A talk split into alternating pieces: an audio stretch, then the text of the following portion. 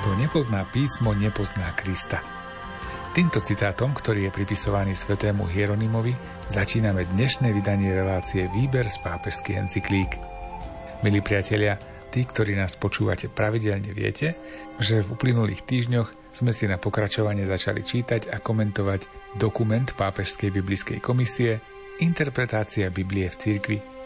Vítame vás teda pri počúvaní aj dnes a veríme, že obsah dokumentu aj ponúkané komentáre nám všetkým pomôžu lepšie a kvalitnejšie chápať biblické posolstvo. Reláciu Výber z pápežských encyklík aj dnes pripravujú Miroslav Kolbašský, Anton Fabián, Jaroslav Fabián a Martin Ďurčo.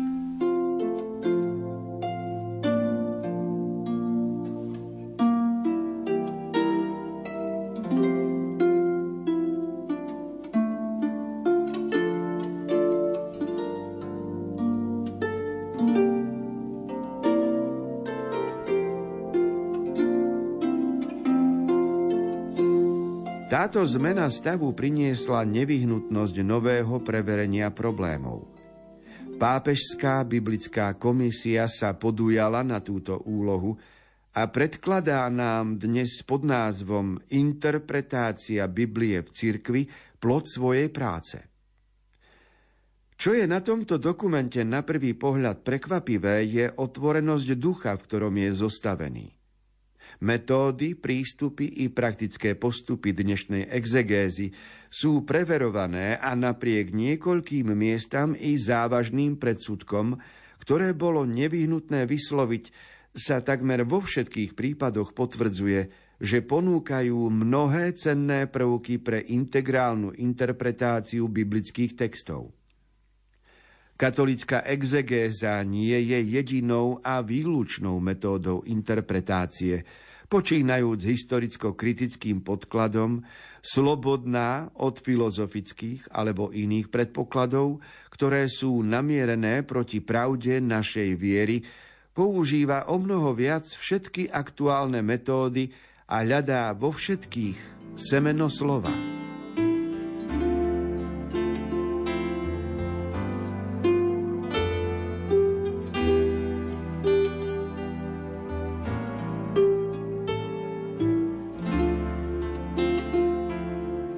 Ak hovoríme o tom, že moderné prístupy odkrývajú podstatu a vonkajší obal považujú za druhorady, tak napríklad si môžeme použiť ako pomocku Ježišovo pokúšanie na púšti.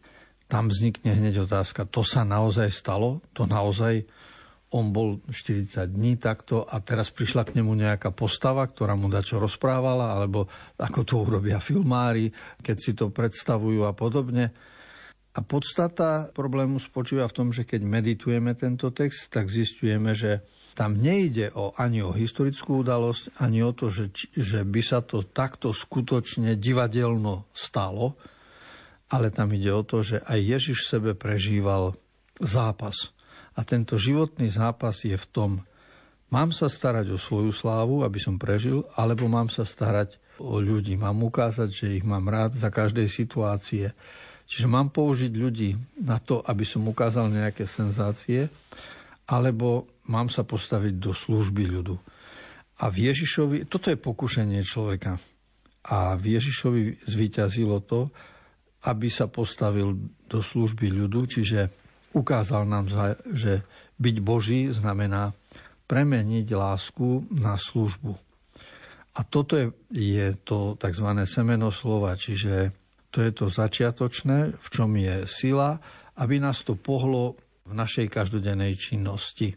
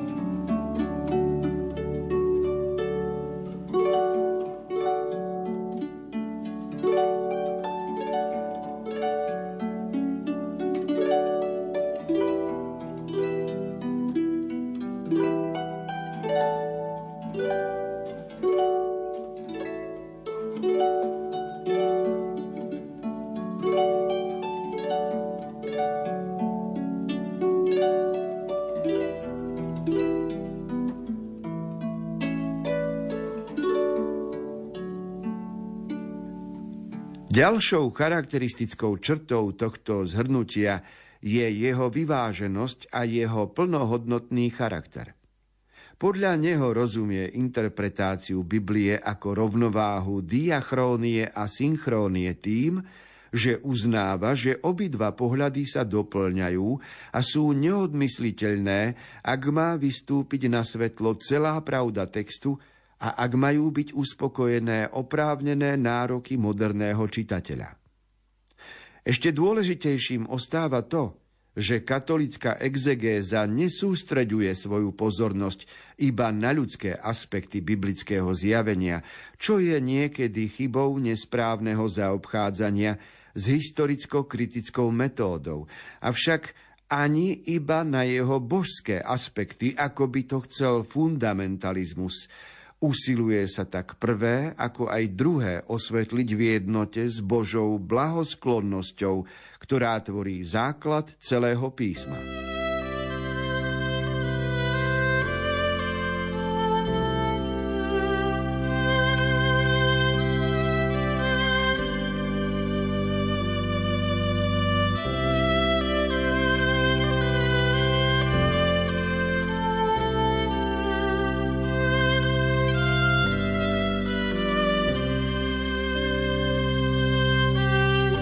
Čítame si z úvodného dokumentu, ktorý napísal Ján Pavol II predtým, než bola publikovaná, publikovaný dokument Pápežskej biblickej komisie Interpretácia Biblie v cirkvi. V samotnom dokumente, keď sa k nemu dostaneme e, v nasledujúcich týždňoch, tak niektoré veci sa budú opakovať, pretože aj úvod do diela nemôže ísť mimo tejto hlavnej témy, ale v úvode pápež ocenil činnosť Pápežskej biblickej komisie, videl to ako veľmi aktuálne, dôležité a urobil aj prepojenie vzhľadom na minulosť, čo v rámci učiteľského úradu už vyšlo e, pred ním. A vidí, že nároky moderného človeka a moderného čitateľa sú iné ako nároky pred 200-300 rokmi, kedy stačilo ľuďom niečo oznámiť, že sa to v Biblii hovorí a považoval, dívali sa na to z úctou a tým pádom všetko sa preberalo oveľa jednoduchšie. Dnes sme naučení pochybovať, preverovať, špekulovať, potvrdzovať si. No a tak e, musíme ukázať, že aj v tom texte písma je niečo zmysluplné a odlišiť, čo je balast a čo je pravda. Jan Pavol II hovorí o diachrónom a synchrónnom e, prístupe, o rovnováhe medzi týmito dvoma skutočnosťami. A to treba z literatúry a z retoriky rozumieť, že diachrónia textu je príbeh tak, ako sa vyvíja, to znamená, chronologicky za sebou určité udalosti sa opisujú. Keby sme o nejakom dieťati písali, ako sa vyvinul na dospelého a po rokoch sa stal starým človekom. Tento text je diachronický. Synchronia textu znamená, že e, je to akoby priama reč. Vtedy, keď to čítam, vtedy je to pre mňa text správny a, a platný a zrozumiteľný.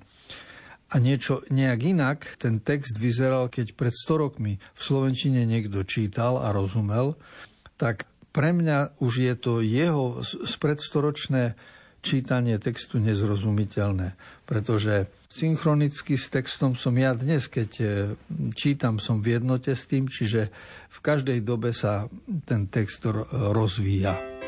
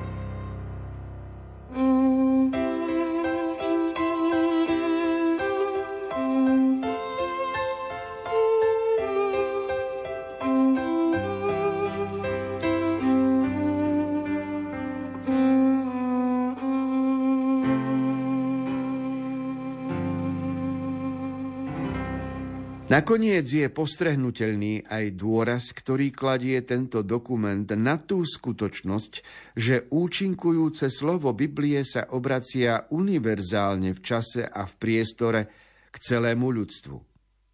Lebo ak sa Božie slová pripodobnili ľudskému spôsobu hovorenia, tak to preto, aby mu všetci porozumeli.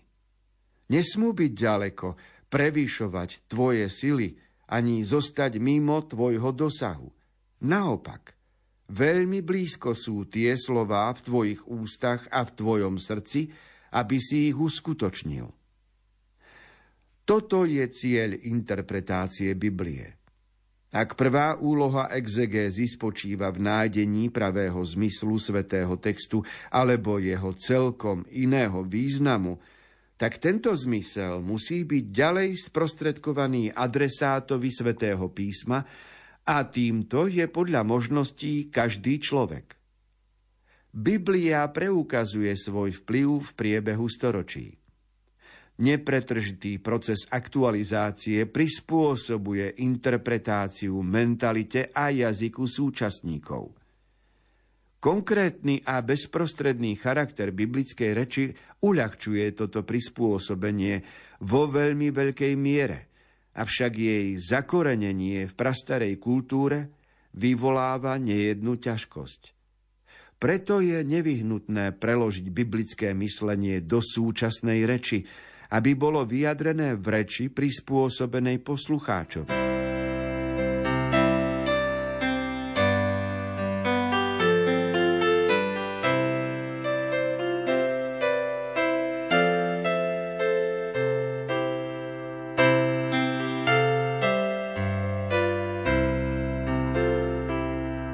Slová Biblie sú adresované všetkým ľuďom, čiže nie je to taký literárny druh ako napríklad list, lebo keď napíšem list, tak píšem jednému človeku, ktorého mám na mysli a ten list je iba pre neho. Kdežto v Biblii sú slova Božie a Boh je blízky každému človeku. Či je človek čierny, alebo biely, alebo či je Aziat, alebo Afričan, akýkoľvek, tak každý človek tým, že je stvorený, dostal dar života, má, je dôkazom náklonosti Božej a preto aj slova písma sú mu určené, preto Biblia je univerzálna. A okrem toho, že je univerzálna, má sa stať aj blízkou človeku a to, aby bola blízkou, to už je vec exegetov, vykladateľov alebo znalcov, kazateľov, ktorí s písmom pracujú. Títo si majú byť vedomi toho, že prvá úloha je nájsť zmysel, význam a druhá úloha je ako odovzdať, ako ohlasovať. No a v tejto, na tejto ceste sa pokračuje aj vzhľadom na preklady Biblie.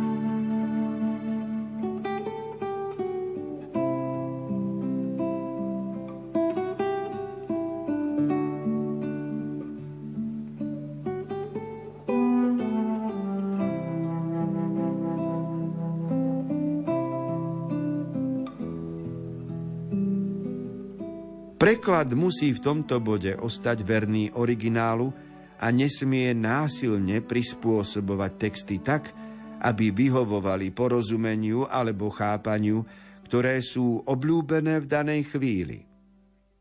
Je potrebné ukázať plný jaz Božieho slova, aj keď je vyjadrené ľudskými slovami. Biblia je dnes rozšírená na všetkých kontinentoch a medzi všetkými národmi. Predsa však, ak má pôsobiť dostatočne hlboko, musí byť podrobená inkulturácii podľa génia vlastného každému národu. Možno, že národy, ktoré sú menej ovplyvnené vykoľajeniami modernej západnej civilizácie, rozumejú posolstvu Biblie lepšie ako tie, ktoré sa v dôsledku sekularizácie a odmytologizovania stali necitlivými pre pôsobenie Božieho slova. V našich časoch je nevyhnutné trvalé úsilie nielen zo strany učencov a kazateľov, ale aj zo strany rozširovateľov biblického myslenia medzi ľudom. Musia používať dostupné prostriedky a tých je dnes veľa, aby bol široko uznaný univerzálny charakter posolstva Biblie a aby sa mohli ukázať jeho spásne účinky. S pomocou tohoto dokumentu môže interpretácia Biblie v cirkvi nájsť nový rozmach pre dobro celého sveta, aby tak na Prahu tretieho tisícročia nechala zažiariť pravdu a zdokonaliť lásku.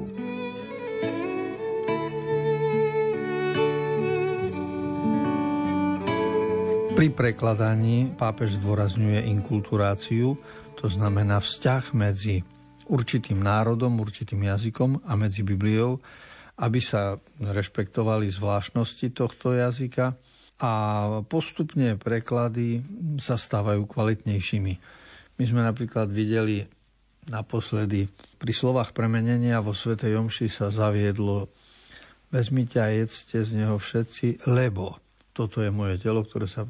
A predtým toto lebo chýbalo.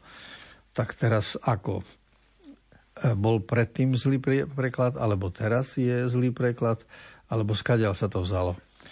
A vidíme, že latinský originál je hoc est enim corpus meum, enim. A toto, samozrejme, že aj predchádzajúci preklad slovenský bol dobrý, keď sa povedalo, vezmite a jedzte z neho všetci, toto je moje telo a tak ďalej. Ale keď sme e, verní latinskému textu a tie liturgické kostolné modlitby vznikli v latinčine, tak to enim, ak sa preložilo ako lebo, je vystižnejšie ako stav, ktorý bol predtým. To je len jeden príklad, ale takých sú samozrejme milióny, keď by sme skúmali text z hľadiska gréckého, alebo sírskeho, alebo z hľadiska hebrejského, z hľadiska latinského a tak by sme mohli dôjsť k e, určitému výsledku. Ale dôležité je, že tie preklady sa dejú, že sa na nich pracuje a problém nie je v tých prekladoch. Problém je v sekularizácii a v tzv. odmytologizovaní. Sekularizácia je zosvedčenie a odmytologizovanie znamená zbaviť Bibliu tajomstva. To je síce pekné, súvisí to s tým racionalizmom a s vedeckým prístupom, lenže je to zároveň aj nebezpečné pretože odmytologizovať určité príbehy, ten mýtus, do ktorého sú zabalené, nie je ani zlý, ani staromodný, ani nepravdivý, ani rozprávkový. On je oprávnený na odovzdávanie posolstva. Čiže v živote je to tak vymyslené, že poviem to na príklade, keby muž vedel všetko o svojej žene a nepredstavovala by pre neho nejaké tajomstvo, tak ani, ani by ho nepriťahovala, ani by tam nebolo nič, nejaký zaujímavý vzťah. Keby žena vedela racionálne všetko, čo je v sústave muža, v jeho hlave a v tele poskladané, ako funguje, tak by ani pre ňu prestal byť zaujímavý, lebo by to bolo ako preskúmaná vec. Ale my sme tak vymyslení ľudia, že muž pre ženu a žena pre muža je mnohokrát tajomstvom, ako sa správame, aké postoje máme, čo hovoríme. A tak je to dobré. To znamená, že treba zvážiť, koľko priestoru má mať racionalizmus a koľko priestoru má mať pochopenie v láske a načúvanie človeku.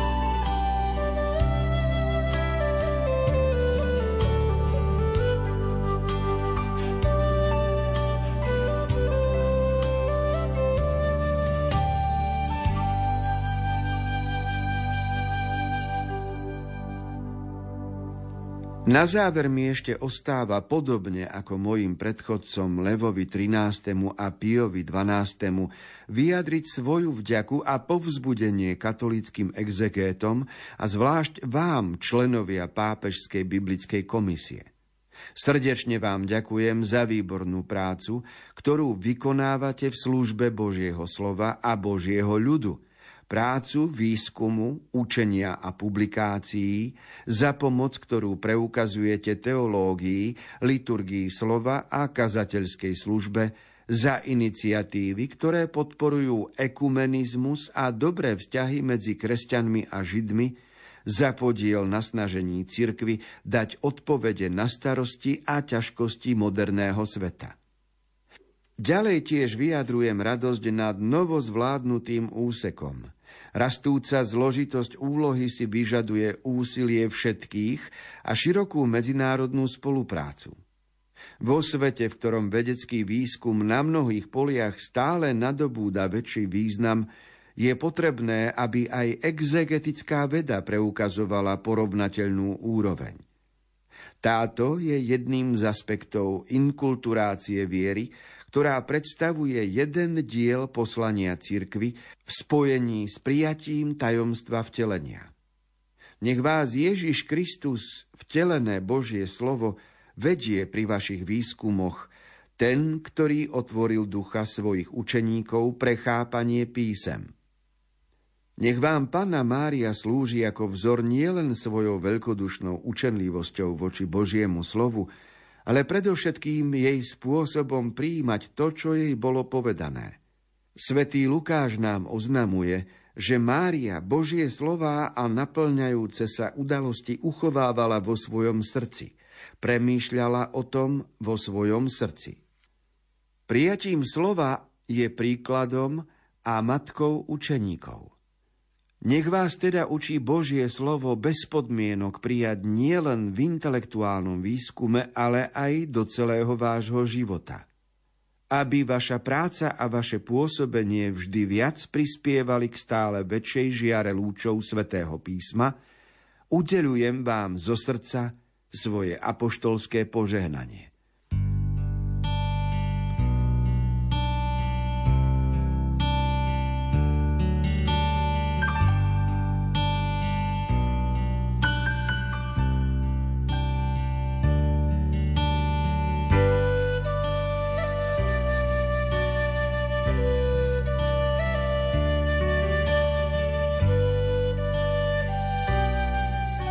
Niekoľko týždňov sa zapodievame dokumentom, ktorý má názov Interpretácia Biblie v cirkvi. Ale prvých 10 strán toho dokumentu nebol ešte samotný text, lebo bol to príhovor, ktorý povedal pápež Jan Pavol II členom biblickej komisie a aj tento úvod pápežov má svoj záver. To znamená, poďakoval všetkým za prácu, ktorú vykonali, poďakoval za to, že to bolo v medzinárodnom kontexte, čiže neboli to len, len niektorí vybratí, ale tak ako je dnes globalizácia vo, vo výskumných prírodovedných záležitostiach, tak sa aj do biblického skúmania a do prekladov zapájajú ľudia z rozličných národov, z rozličných jazykov a tento internacionalizmus prináša nové poznatky. No a teraz začneme čítať samotný text, ktorý už napísala Pápežská biblická komisia o interpretácii Biblie v cirkvi.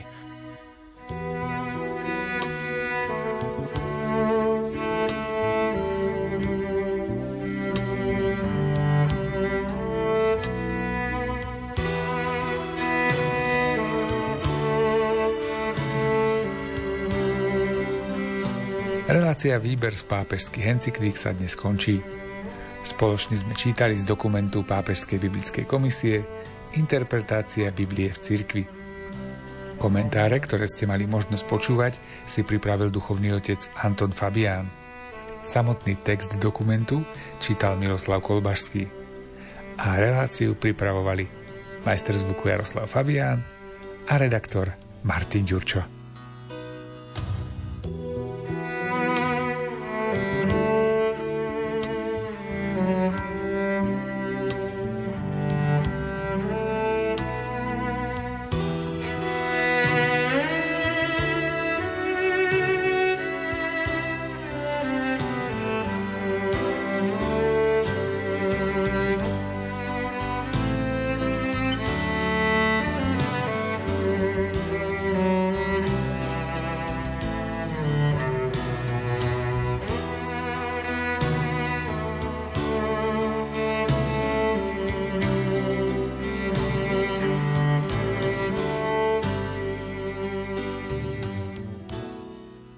Požehnanú nedelu Najsvetejšej Trojice, milí poslucháči. V nasledujúcich minútach vám ponúkame priamy prenos Svetej Omše na záver ľudových